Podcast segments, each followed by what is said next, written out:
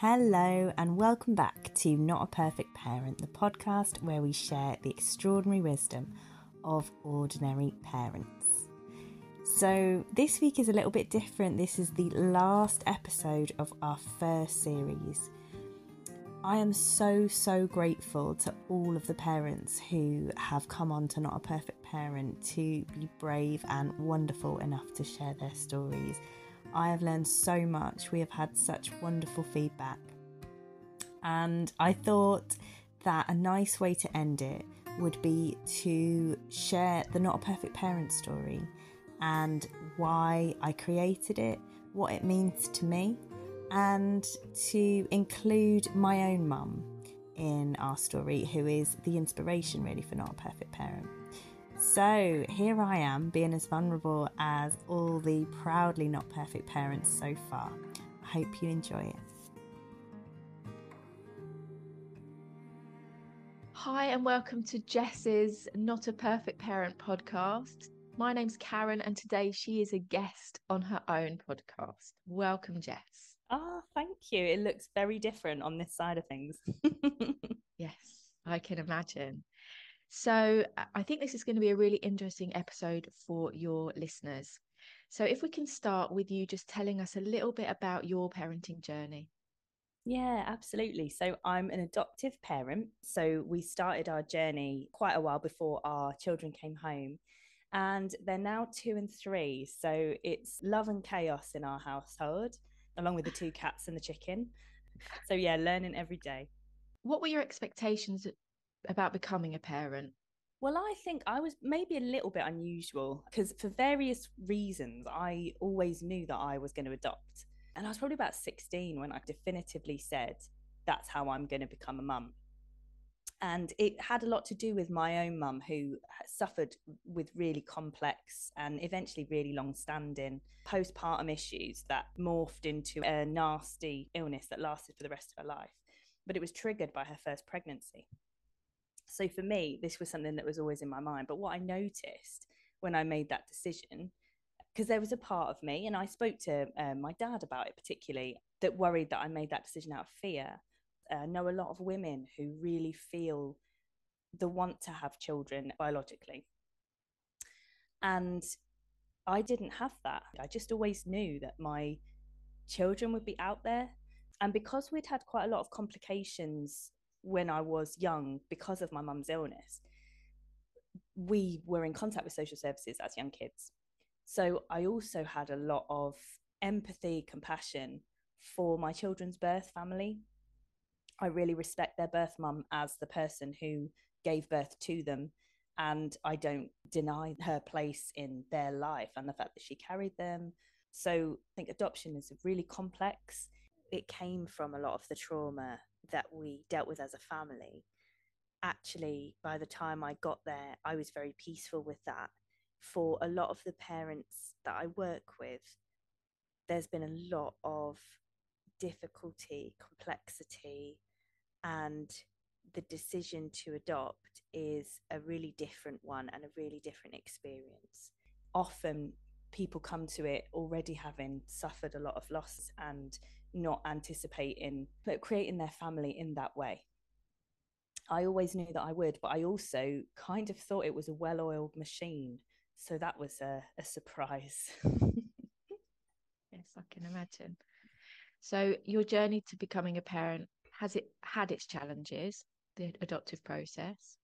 Yes and um, i should say as well that my husband was maybe a little bit unusual because I told him that this is how I was going to create my family, that I, I didn't want to become pregnant. I didn't have that desire.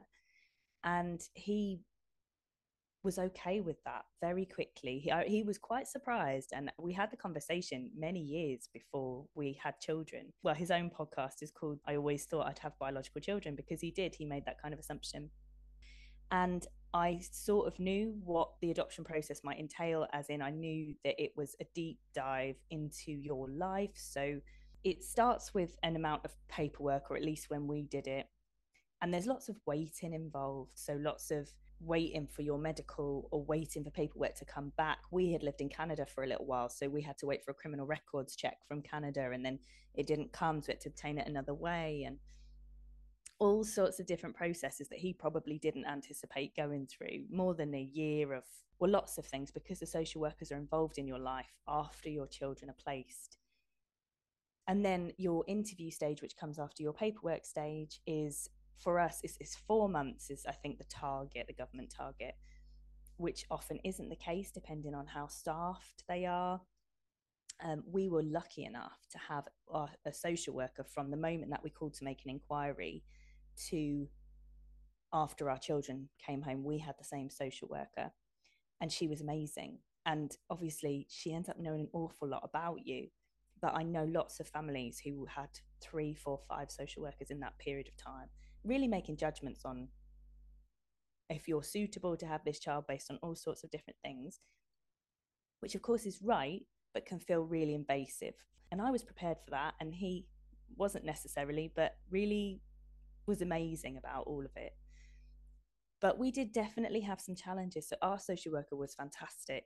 Um, one of our children's social workers made things really challenging, actually in lots of different ways. We were given lots of false information. There's an awful lot of waiting. We knew about our daughter before she was born, and we weren't allowed information because they hadn't made the decision for adoption yet, but they had said, oh, You have to be ready for her. And that went on for a really long time. So it was very difficult. And although you expect a level of that, it could have definitely been made much easier. So that was really frustrating. And we eventually did have to put in a formal complaint. And that's a really nerve wracking experience because you're making a fuss to the people who get to make these decisions about what your family is going to look like. And so that was quite scary at the time and very, very stressful. And again, went on for a long time. And honestly, I think was dealt with quite poorly. We were challenging systems that are part of big clunky systems that have done things the way they've done things for a long time. And so it, that can be really difficult when you're part of the adoption process. Speaking to different adoptive parents, it really matters who you're working with. Um, so I'd encourage anybody if if you're in that situation, although it was really really difficult for us, we knew that we had to do it because we knew we still had a long way to go. And it might have meant for our children that we didn't come together in the time that we had as a family. So that's why we did it. And it did really matter and really make a difference. So even though it sometimes feels like you haven't really got a voice in this process, because there's a point at which you don't know your children. And then there's a point at which you become their parent and they become your family. And that in the adoption process is often a bit of a blurred line. But trust yourself, trust your gut. And it really changed our experience and made it an awful lot better. So I don't regret it, but it was tricky. And how did you manage the stress and the emotion during that process between yourself and your husband and just yourself within? I can imagine it is a stressful time, lots of waiting, lots of forms to fill in. How did you manage your emotions and your stress levels? Yeah, I think as well, it was a bit trickier because we were adopting, going through the process during the pandemic. So I think often there's a, a, really great amount of peer support. And also, you do lots of formal training in groups of other people in similar situations, often locally. So you get to know adoptive families around you. If you do have a good relationship with your social worker, I would draw on that and just say, these are the things that I need that are going to reassure me. Can you give me a date? Can you give me? And our social worker, I really can't fault her. She was fantastic. And the social worker that we got after we had made our complaint was also really, really good because things do slip through the net. It's things like very important information that we got given two weeks before our daughter was placed. She was 10 months old when she came home, despite the fact that we'd known about her since her birth mom was three months pregnant. And, and even then, two weeks before she came home, we got given really situation changing information. So it's expecting the unexpected and really pulling on your support network, your family, your friends. And that can be tricky because, like anybody in any kind of situation, some people are better placed than others to speak to. So I would just think about who you're speaking to and what kind of support you're looking for. And also, I never thought I'd say this because I'm not really a big fan of Facebook groups, but adoptive parent support groups on Facebook, really great. You can be honest, you can say what's going on for you, and you're more than likely going to find somebody who has had a similar experience or some kind of peer support. So I would say don't be surprised if it's an emotional roller coaster and look after yourself the best way you can. I was desperate for certainty, and I find that a really tricky thing to deal with. So, for example, from before we were approved, we knew about both of our children and that our daughter was on the way, and the likelihood is that she would be our daughter. But it took until she was 10 months old for them to formalize that, finalize that, and tell us for sure. And it was quite uncertain for most of that period of time. So you've got to let it go because you've got no control over it whatsoever. I always had a feeling of knowing with our daughter, actually, but anything can happen right up until the point that that legal process goes through. So you can be the day before that and another wait happens. So there's so much that's outside of your control. And that is a really hard thing to deal with. So I would say use tools like EFT, do whatever you need to do, create a self care plan for yourself and brace yourself for those ups and downs. They probably are going to happen. Yeah. And of course, in the adoption process, do you get parenting classes? You got your daughter when she was 10 months. Do they prepare you for a 10 month old? There's workshops and classes learning around the particular challenges that adopted children might face. So, trauma, mm. obviously, a child might have been removed much later, or it might have been as soon as they're born. In terms of practical, so it was really interesting because our children got younger. So, our son came home at 19 months and our daughter was 10 months old. The foster carers are amazing. Again, in the process, having spoken to ours, it felt like they didn't have much voice, which is amazing considering that um, my son's foster carer had had him for over a year. She was amazing, amazing. And it's a process for the foster carer as well because they've got to let go of that child mm-hmm. and there's a point at which you have to take over and you actually feel that happening so there's a transition week that you will spend at the foster carer's home and then you'll transition halfway through the week or 10 days or maybe 3 weeks depending on the situation to your home with the child so you'll share for a period of time the care, and then you move the child to your home, and then you move the child in. Mm. And over that period of time, the foster carer's life completely changes, especially if it's been a long term placement. So, yeah, we were absolutely so grateful. And she was perfect. She was the absolute perfect balance of teaching us who really had no experience with young children whatsoever. I didn't know how to change a nappy. I didn't know how to do a bath. I didn't know what cries meant. And obviously, he already had his personality, mm-hmm. and I couldn't tell what was kind of upset at bedtime and what was just, you know, was going to pass as soon as I left the room. I didn't know. And she was amazing at standing back and then offering help where where it was really supportive. So I think that's an incredible balance to strike. And my son's transition was absolutely seamless. And I genuinely attribute that to his foster carer because she provided everything that a warm and loving family would. And then she let him go. And she said in the transition week, she said, I feel like he's been here for the perfect time and now he's going to the perfect family. So we did have the best possible experience that we could. It, it, it showed because even though it must be really difficult for the foster carer, he slept through his first night. You know, he was just that is because he had a secure attachment already and he was able to transfer mm-hmm. it. So I think foster carers make much more difference than probably anybody knows because it's the absence of those difficulties that come from that amazing holding of that child for the period that they're there. Mm. I suppose they know your child as well, that they can give you knowledge that you won't get off a social worker because they've had a totally different relationship with the child. Absolutely, especially when at the time we didn't have any young babies in the family. Neither one of us really had experience at all with young children. And then obviously, our son was already coming up to being a little boy when he came home. So we were very nervous, as any new parent is. But it was, it was a slightly different situation. So we were nervous about different things than we would have been had he been a newborn. So it was that week was really amazing for us. And our transitions were brilliant with both of our kids.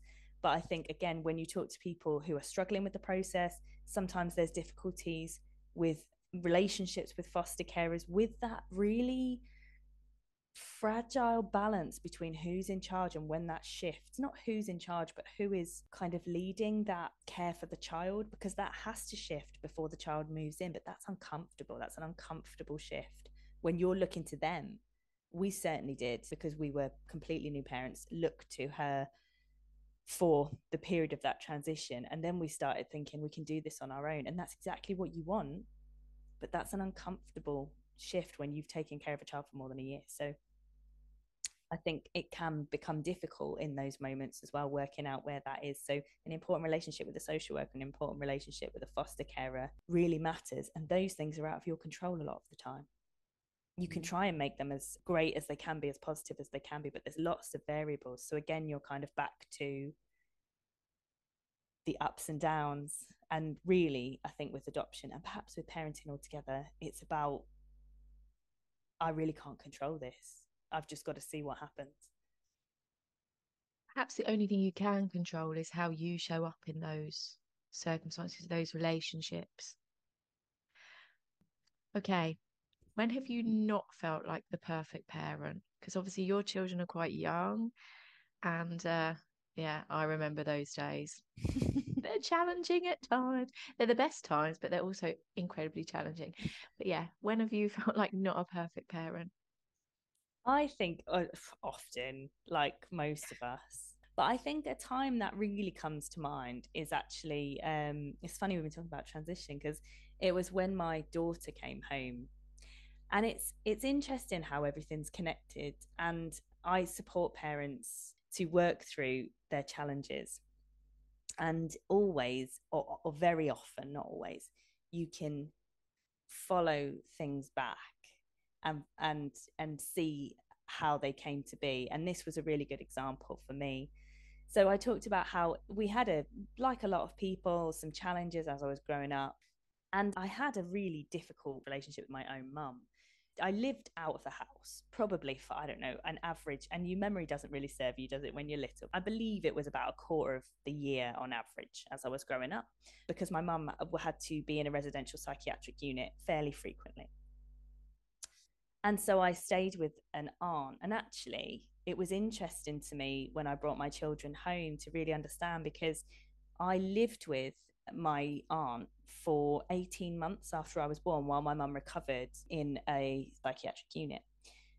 So for 18 months of my life, similarly to my son, it, my first 18 months, I was raised in a different home than than in my home. My mum passed away when I was 12, and actually a couple of months before she passed away, she said to me, "I understand why you've always been closer to your aunt than to me. It's because of this early bonding." at the time obviously it didn't mean very much to me before I'd even hit my teenage years, but actually now uh, I think she was probably right. So that transition of attachment didn't happen in that seamless way that I've talked about. And also, it's important to remember that that was a family member who I saw probably every week then forever. So it wasn't like there's a there's a letting go, there's a, a point at which in the adoption process, the parent becomes the parent and the foster carer takes a different role. Whereas, obviously, for me, those two women, I do think of them both as my mum in different ways because they were very present in my life. But for lots of different reasons, I worried about having a girl. And I never really thought about the fact that I was worried about having a girl, but it, there was ease to my, my son coming into my life that didn't exist with my daughter.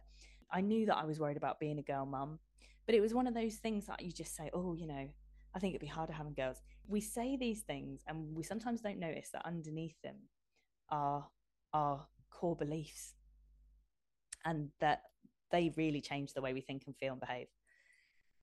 So when she did come home, I was lucky enough to already be trained in EFT. I was lucky enough to recognize that I found myself disproportionately irritated. I found myself finding her behaviors challenging. And some of that is really important. And I say this to um, whenever I talk to parents, and I'm grateful when people say it to me, is give yourself grace because in the space of a year, we'd gone from zero children to two, two and under. And that is okay to find those things difficult. but I felt the tug of something deeper some clues that I now know that mean that EFT or something similar would be useful, that there's some thread to follow back. The feelings were familiar. They were disproportionate, totally disproportionate to what was happening during the day. So I went to a practitioner myself. Uh, I was lucky enough to know that that was what I needed. And I had three sessions. And in those sessions, I uncovered a memory. Uncovering memories with EFT is really, really common it wasn't anything hidden. I was really familiar with it, but it just didn't feel like there was anything particularly behind it. But because it was so familiar, that again is a good clue. So the memory was I must have been four years old, I guess. I was upstairs in my bedroom and my mum came up and she was very angry. She was shouting. And she was shouting because she had been communicating with me in her mind telepathically, she believed and I hadn't heard. So it was for her, it was like she'd asked me to do something 20 times and I hadn't listened. For me, I was very confused as a, a young child.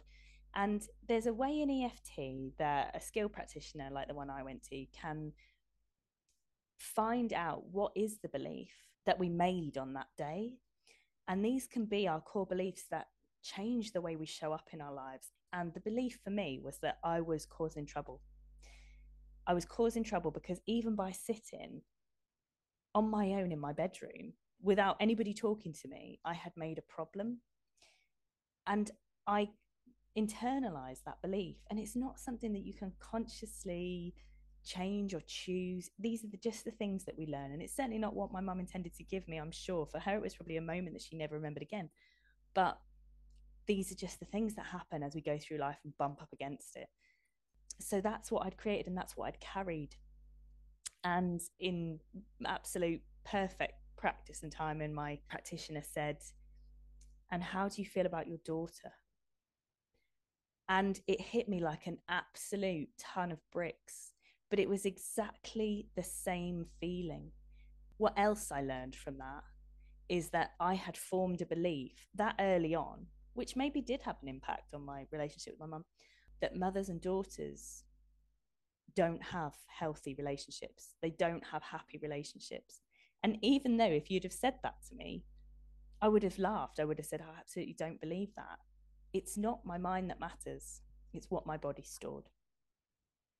So even though I didn't think that was true, I must have felt it was true. So I was protecting myself from a relationship that would inevitably break down by not having it. And I wasn't doing it on purpose but that was what was going on for me unconsciously. I had three sessions. My daughter came back from nursery that evening, and it was as if somebody had pulled a brick wall down between us. I just saw her for this, and I, I continue to see her for this brave, bold, fearless, shining person that she is.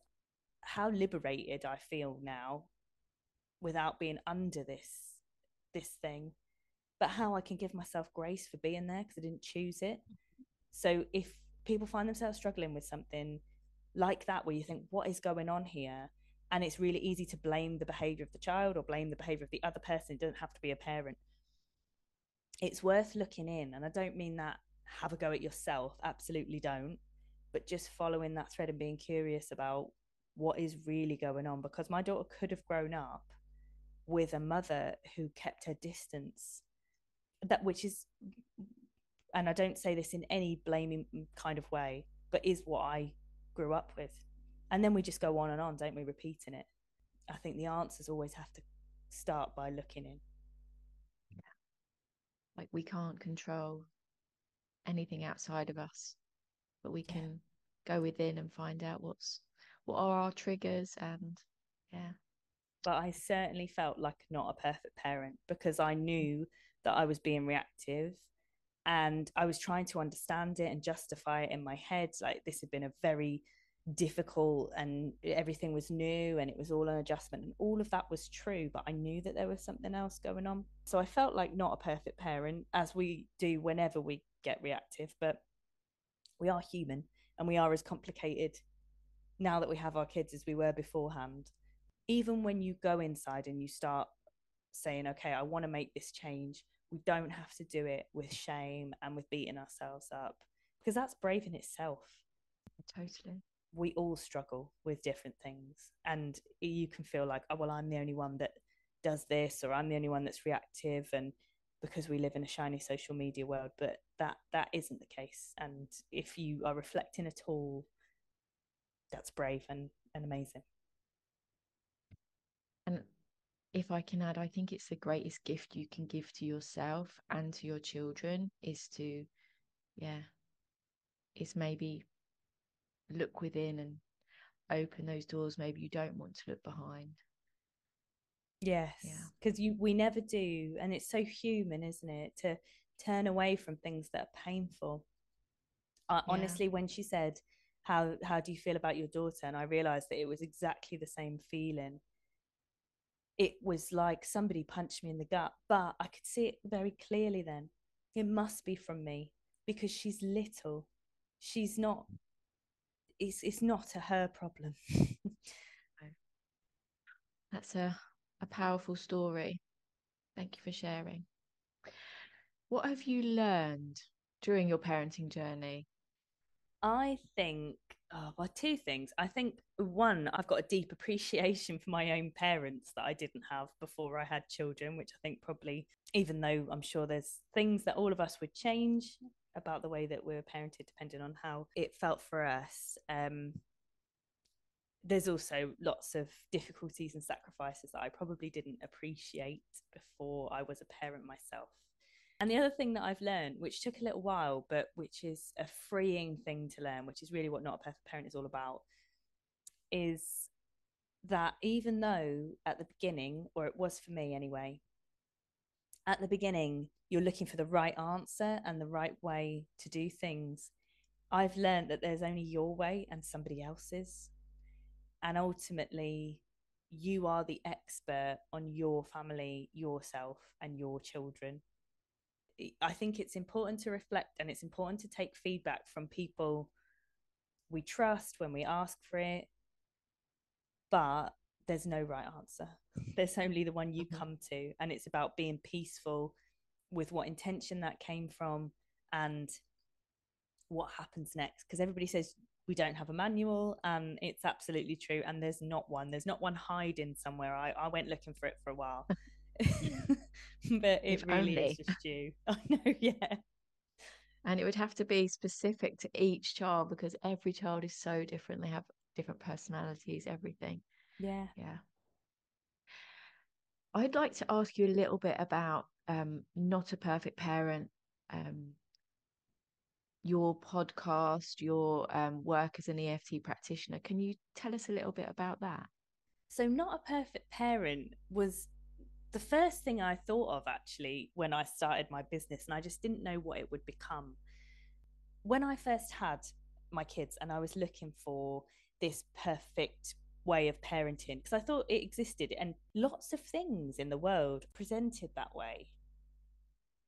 I wanted to create a space where people had permission to talk about all of it. Often we have permission to talk about the joy of it, of which there is, you know, depending on the day, so much. But I wanted people to have permission to talk about the tricky bits as well. And there was spaces that I was in when I first became a mum that felt about competition. And they felt about rather than support and collaboration. And they felt I'm going to use the word smug. They felt about people using other people's hard experiences to feel better about the way that they were doing it there seemed to be some spaces in which there was a real hierarchy of motherhood. And I just found that really strange because we will all fall off that pedestal. It just depends on the day and the week. Those places just don't match my energy. And it made me think very much of my mum because she didn't have a really good support network. She had an amazing support network in my dad, who was um, just endlessly uh, loyal and and loving. But she experienced a lot of judgment, and parenting is hard enough without managing psychosis on a mm. regular basis. So I thought if my mum had listened to my podcast when she was in hospital and she wanted to be at home with her children, if she had listened to my podcast when she was well, but she was feeling like I know she did when she wished that she didn't have the difficulties that she faced as a mum, I would want it to be like giving her a, a cup of tea and a hug. And there's so many men, women, people, perhaps not with those challenges, but with different ones, because we all have some kind of challenge. And what I've learned from doing my podcast is that when we take down those walls of competition and this idea that we need to be perfect and this idea that we need to present in a certain way, we open the door for connection. I have learned so much. I don't think there's a parent on the planet that I couldn't learn something from. And I think that's true for all of us. I never ask somebody to go in a particular direction because I know that whatever they're bringing, somebody needs to hear. And when we open the doors for connection, we can learn from each other, we can support each other. And it's a lonely place, it must be, trying to be mm. perfect. So, yeah, I think let's all just drop the mask. And it's not mm. to say, I hope it doesn't sound like let's be negative, because absolutely I don't think that. But life and parenting is an adventure. And on an adventure, you come across some hurdles. You know, you have the amazing things, but you have the the, you know, moats and dragons. and we all have our own. I think there's such freedom, such freedom and such lift in sharing our experiences. Mm in a world of shiny social media perfection, it's quite nice to have a little beacon that pushes away the facade and shows a bit of reality because it is, it does have its ups and downs. It definitely does. Jess, this has been an amazing podcast. It's been very insightful. I could ask you lots of questions, but perhaps we can finish with what your parenting takeaway is. I think my parenting takeaway is nobody has the right answers. And if you do feel trapped in that world of everybody seems to have a mask on and you can't keep up with it, I think just remember nobody can.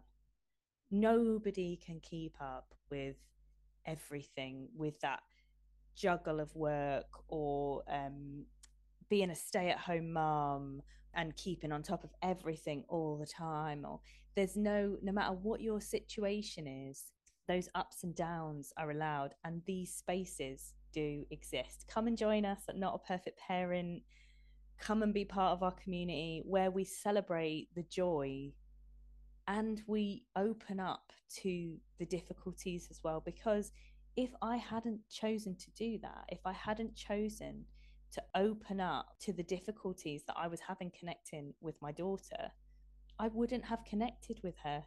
So we're not opening up to difficulty so that we can sit in it.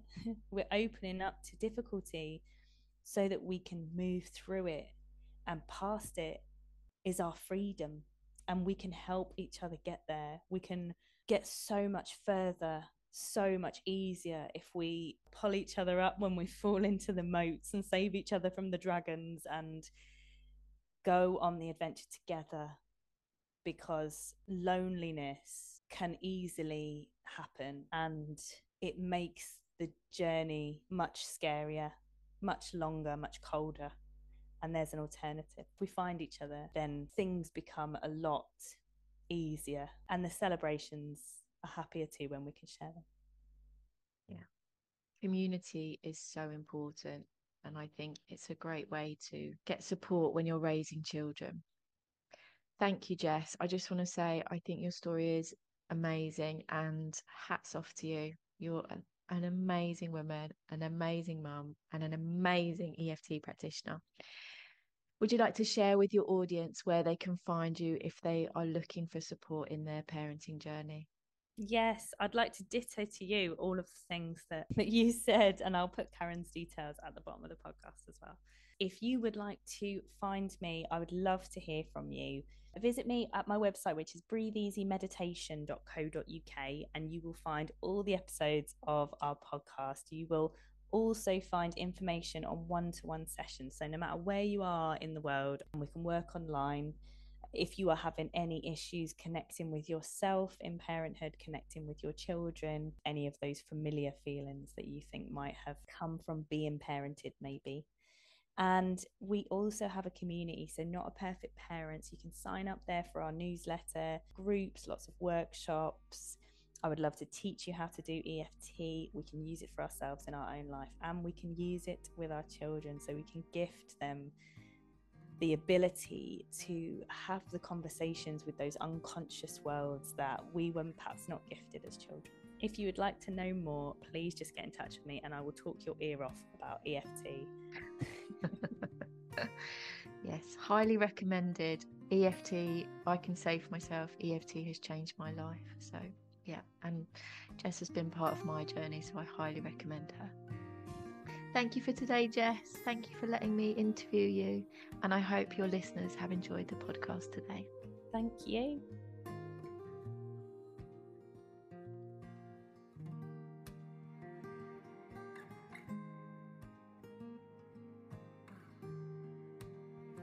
Thank you for joining us for the final episode of Series 1 of Not a Perfect Parent. If you're a parent struggling to connect with yourself or your children, or you'd like to join our Not a Perfect Parent community, visit us at breatheeasymeditation.co.uk. And if you've got a story to share and you'd like to talk about being a guest next series, you can email me at jess at breatheeasymeditation.co.uk. We look forward to seeing you for the next series.